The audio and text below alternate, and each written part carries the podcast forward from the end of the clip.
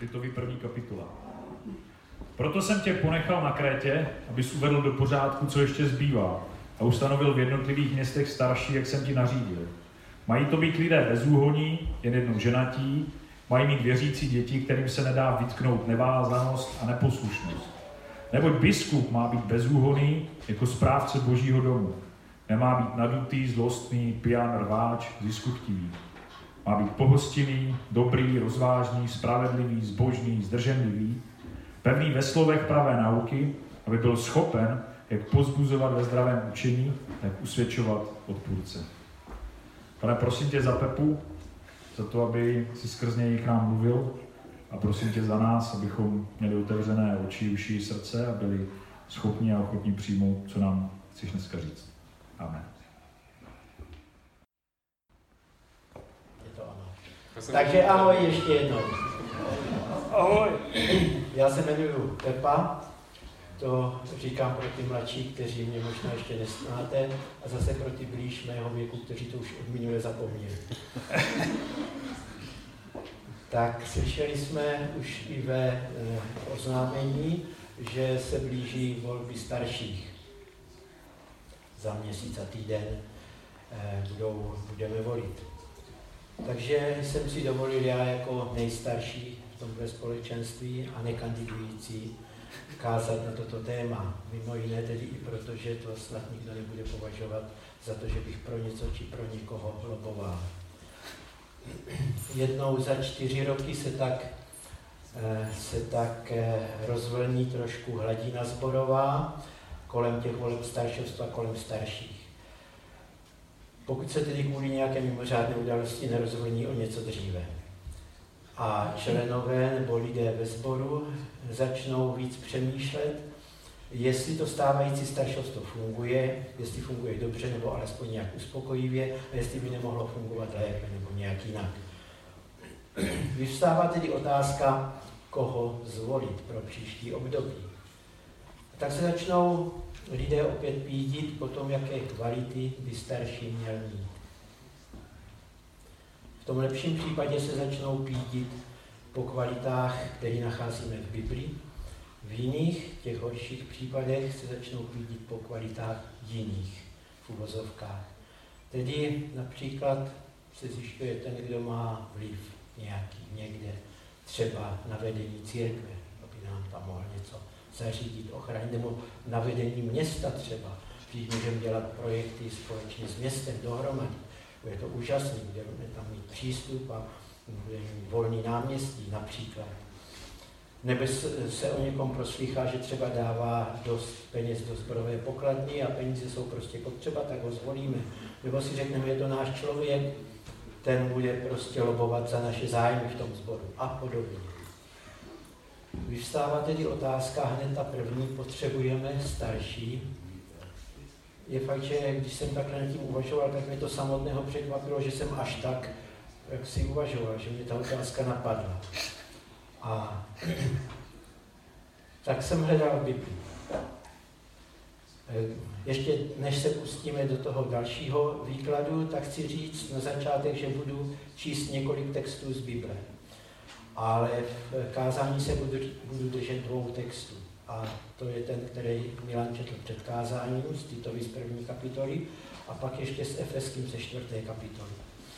Takže pojďme se podívat do Bible, jak je to, co se tam píše o starších. Myslím, že první zmínka je v Exodu v třetí kapitole v 16. verši, kde se Mojžíš setkal s hospodinem, s Bohem u hořícího keře. A Bůh říká Mojžíšovi, jdi zhromažď izraelské starší a pověz jim, ukázal se mi hospodin. To bylo významné, kde se Mojžíš setkal uh, u hořícího keře s hospodinem po dlouhé době, že poprvé možná k němu hospodin mluvil takto a on řekl hospodin, řekni to starší. Nebo další příklad z první královské z 8. kapitole, e, třetí verš. To je chvíle, kdy byl dostavený jeruzalemský chrám, kdy Šalomón dostavil chrám a ta schrána úmluvy, to jsou ty nejdůležitější věci teď pro Židy, tak byly přemístěny ze stánku úmluvy do svatyně svatých do chrámu. A tam se píše, když všichni izraelští starší přišli, zvedli kněží schránu a vynesli ji nahoru schránu hospodinovu, na její místo do svatostánku, do svatyně svatých. Starší tedy byli u důležitých a významných událostí izraelského národa. Takových míst eh, ve starém zákoně bychom asi našli víc. Pojďme do nového zákona. Četli jsme ten text Titovi z první kapitoly. Další podobný, který dost koresponduje v první Timoteovi v třetí kapitole 1 eh, až 7. A tam se píše hned od začátku, kdo chce být biskupem, touží po, kráské, po krásném úkolu. Nuže biskup má být, a teď se píše bezúhoný, jednou ženatý, střídný, rozvážný, vlastně podobně, jako jsme četli v tom textu z Titova. Když se podíváme do evangelií, projdeme evangelia, tak si zjistíme, že vlastně Ježíš byl starším svých učedníků. On byl tím průvodcem, aby je připravil ke službě. Byl, dalo by se říct, takovým dohlížitelem. A to je to slovo episkopos, které jsme četli v těch textech, Titovi i Timoteovi. Slovo episkopos se dá přeložit jako strážce či dozorce, tedy i dohlížitel. Nikde tedy v těch textech se nepíše, zda starší mají být či nemají být. U toho Tita, jak jsme četli na začátku, hned v pátém eh, verši té první kapitoly se píše, a poštol Pavel píše Titovi, ustanov starší, jak jsem ti nařídil. A tečka. Nic víc. Starší tedy byli v izraelském národě a pak i v první církvi od začátku. A já chci ukázat především Eh, na Ježíšův příklad vedení 12 učedníků, 12 apoštolů. Z toho je zřejmé, že prostě lidé potřebují vedoucí obecně. Potřebují starší, nebo chcete-li dohlížitele. Potřebují ty, za kterými půjdou, kteří budou ukazovat cestu, kteří budou i tu cestu jaksi prorážet. Kteří vidí ty pootevřené nebo otevřené dveře a také první do nich budou vstupovat. Proto se často používá v Novém zákoně přirovnání k pastýři a ovci, protože pastýř jde jako první a ovce ho následují. Samozřejmě, když jde jako první, tak taky schytá první ty rány, které tam přijdou. Tady tedy platí to slovo, které čteme v Novém zákoně. Kdo chce být mezi vámi první, bude služebník všech. Kdo chce tedy být starší, bude služebníkem všech dalších služebníků. Teď neříkám, že je to jenom na těch starších. Tím chci tedy říct, že jen starší je služebníkem, ale každý člen sboru. Jinak to samozřejmě je v občanské společnosti. Vůdcové prostě vládnou. A my nemáme dobrou zkušenost s vůdci. Když tak dohlédneme těch asi posledních sto let zpátky, co tak ještě stačíme registrovat, tak když řeknu jméno Hitler, Stalin, tak e, víme, co to bylo, kdo to byli za lidi a můžete si každý probrat to, co si ještě pamatujete, až dojdeme, dojdeme k současným vůdcům. Koho si jako občané zvolíme, na tom se ukáže, jakým jsme národem, co jsme tedy za národ. Tak takové vůdce budeme mít. A tady je určitá paralela, která platí i pro církev, pro zbor jaké starší si zvolíme, takové budeme mít. Na jaké hodnoty či kvality budeme hledět při volbě starších, tak takové si zvolíme. Při volbě starších tedy nejde jen o ty starší samotné, ale jde o celý sbor, o jeho nastavení, o jeho směřování, jde o každého člena, podle jakého klíče bude volit. Jaké kvality tedy bude mít starší. Jaký má být starší. Apoštol Pavel píše v Titovi, mají to být lidé, a teď vypisuje ty určité vlastnosti a dovednosti, tak jak už jsem je i zopakoval v tom textu s Timoteou. Eh, v Timoteovi navíc ještě se píše hned na začátku, kdo chce být starším, touží po krásném úkolu. Kdo chce. To první je, že kandidát na staršího musí chtít být starší musí toužit po tomto úkolu. Po krásném, ale náročném úkolu. To je tedy skvělé, že někdo chce být starším, Ale lidské chtění být starším může mít různé pohnutky. Různé motivace totiž vedou lidi k tomu být na kandidátce. A také různé pohnutky vedou lidi k tomu, aby na ní nebyli. A mohl bych možná uvádět příklady, nechci, nebudu. Chtěl bych spíš ukázat na motivaci, která ukazuje na dobré pohnutky a dobrý charakter vedoucího. Dobrý charakter a dobré vlastnosti. Přečtu text z Nehemiáše. Kdo máte eh, promítnutý, tak ho můžete sledovat. První kapitoly prvních eh, pár veršů a z druhé kapitoly prvních pár veršů. Příběh Nehemiáše, syna Chakaliášova. V měsíci Kislevu 20. roku vlády perského krále Artaxerxa, když jsem byl na hradě v Šušanu, navštívil mě Chananí, můj bratr, ještě s několika judskými muži. Zajímal jsem se, jak to vypadá v Jeruzalémě a jak se vedete hrdce judejců, co vás ze zajetí. Špatně, odpověděl moc špatně. Hradby jsou pořád ještě v rozvalinách a brány zničeny ohněm.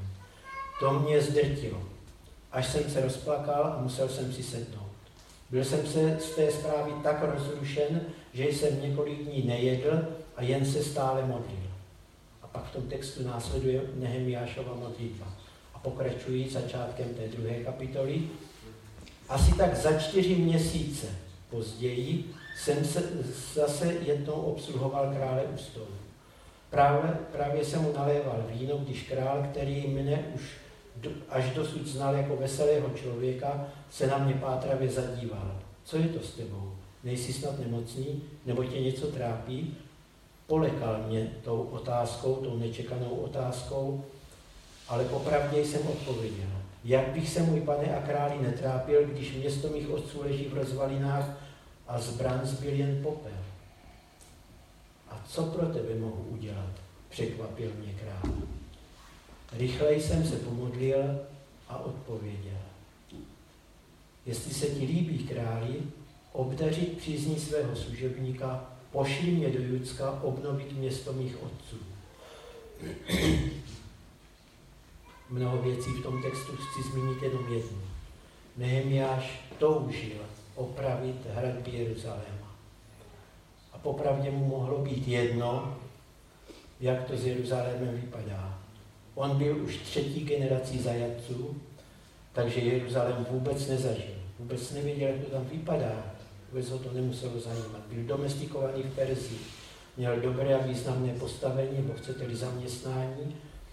Nějaký Jeruzalém a jeho pobořené hradby ho nemuseli zajímat. Ale jemu to tak leželo na srdci, že se tím trápil. Sám král poznal, že ho něco trápí. A tak ho podpořil. Nehemiáš měl proměněný charakter Bohem, ve kterého věřil. Byl vedený božím duchem a nechtěl dělat žádné klíčky, říkat polopravdy nebo dokonce lži. Králi prostě popravdě řekl, jak věci vidí a o co mu jde. Tak si nebyl jistý, jak se předtím rychle pomodlil, aby měl tu jistotu, že to může králi říct, protože perský král měl velkou moc. Stačilo ukázat tak nebo tak.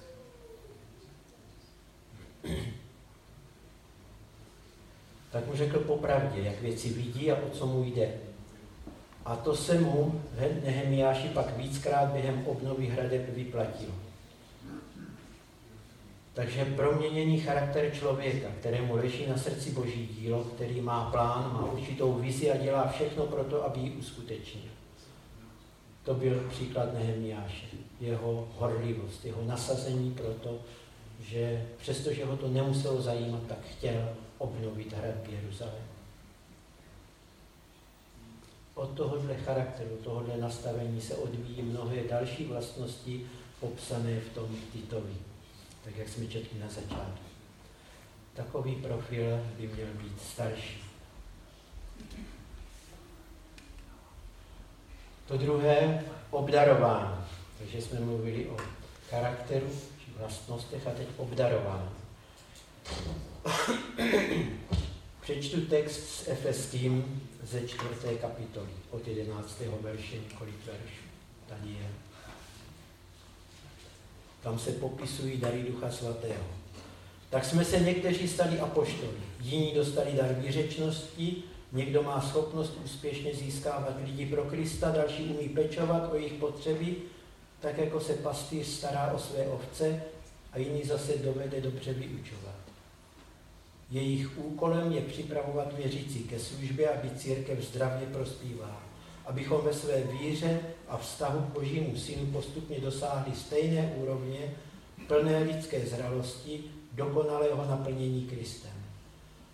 Pak už nebudeme jako malé děti podléhat k nějakému módnímu názoru svého okolí, jeho falši a prohnaným svodům. Místo toho se budeme vždy s láskou držet pravdy, opravdově mluvit, jednat a žít a tak budeme stále podobnější Kristu, který je naší hlavou. Z něho roste dokonale skloubené tělo a každá jeho část slouží svým způsobem všem ostatním, aby tělo zdravě rostlo a žilo v lásce. Mluví se zde o darech, nejen pro starší, ale možná právě tím víc pro starší. V těch dvou testech, textech je vypíchnutá jedna dovednost. První Timoteovi 1.9 čteme, že starší má být pevný ve slovech pravé nauky. Podobně je to v Timoteovi. A tady je to v Efeským 4.11 má dobře vyučovat, být učitelem. Vyučování se týká především spoluvěřících v církvi. Církev není jen pouhá organizace, jako třeba firma, kde se uplatňuje především direktivní vedení, ale je to živý organismus, kde jedna část služebníků slouží ostatním. A teď chci říct, že to zase není jenom na starších, protože zase ta jiná skupina služebníků zase slouží všem ostatním. Těm, kteří vyučují, tak jejich úkolem je připravovat věřící ke službě, aby církev zdravě prospívala, abychom dospívali ke zralosti a víc a víc se podobali Ježíši. Připravovat druhé ke službě znamená tedy také vychovávat své nástupce. Nikdo tady nebude věčně a jednou jeho služba nebo služba každého z nás skončí. A je také dobré vědět a vystihnout ten okamžik, kdy je dobré ze služby staršího odejít. Tím samozřejmě nemyslím odejít ze služby vůbec, ale věnovat se jiné službě. Tak tolik k tomu a teď k čemu jsou starší. Tam jsme to četli. Vychovávat nástupce. To je sice dobré, ale není to málo. Podívejme se, komu mají starší obecně sloužit. Jaká jsou tam ta další obdarování? V Efeským 4.11 někdo má dar získávat lidi pro Krista. Má dar být evangelistou. Takže ta služba je nejen pro věřící v církvi, ale i pro nevěřící. Zdravá církev si uvědomuje, že je potřeba vychovávat nejen svoje nástupce, ale rozmnožovat služebníky, bo chcete-li tím slovem multiplikovat tak aby se svěst o Ježíši a spáse šířila, aby přicházeli noví lidé, ze kterých vyrostou ve zdravé církvi noví služebníci a budou zakládat další zdravé církve. Mám naději, že v našem společenství vyrostou noví služebníci, kteří budou mít tuto vizi, zakládat další spory. Tak jsme u závěru čem je tedy podstata služby starších a co by mělo být jejich cílem? Církev, chci říct zdravá církev, je dokonale skloubené tělo. Jehož hlavou je Kristus a všechno, co se v těle děje, je proto, aby tělo zdravě rostlo a žilo v lásce. To přeji našemu novému staršovstvu a celému našemu společenství.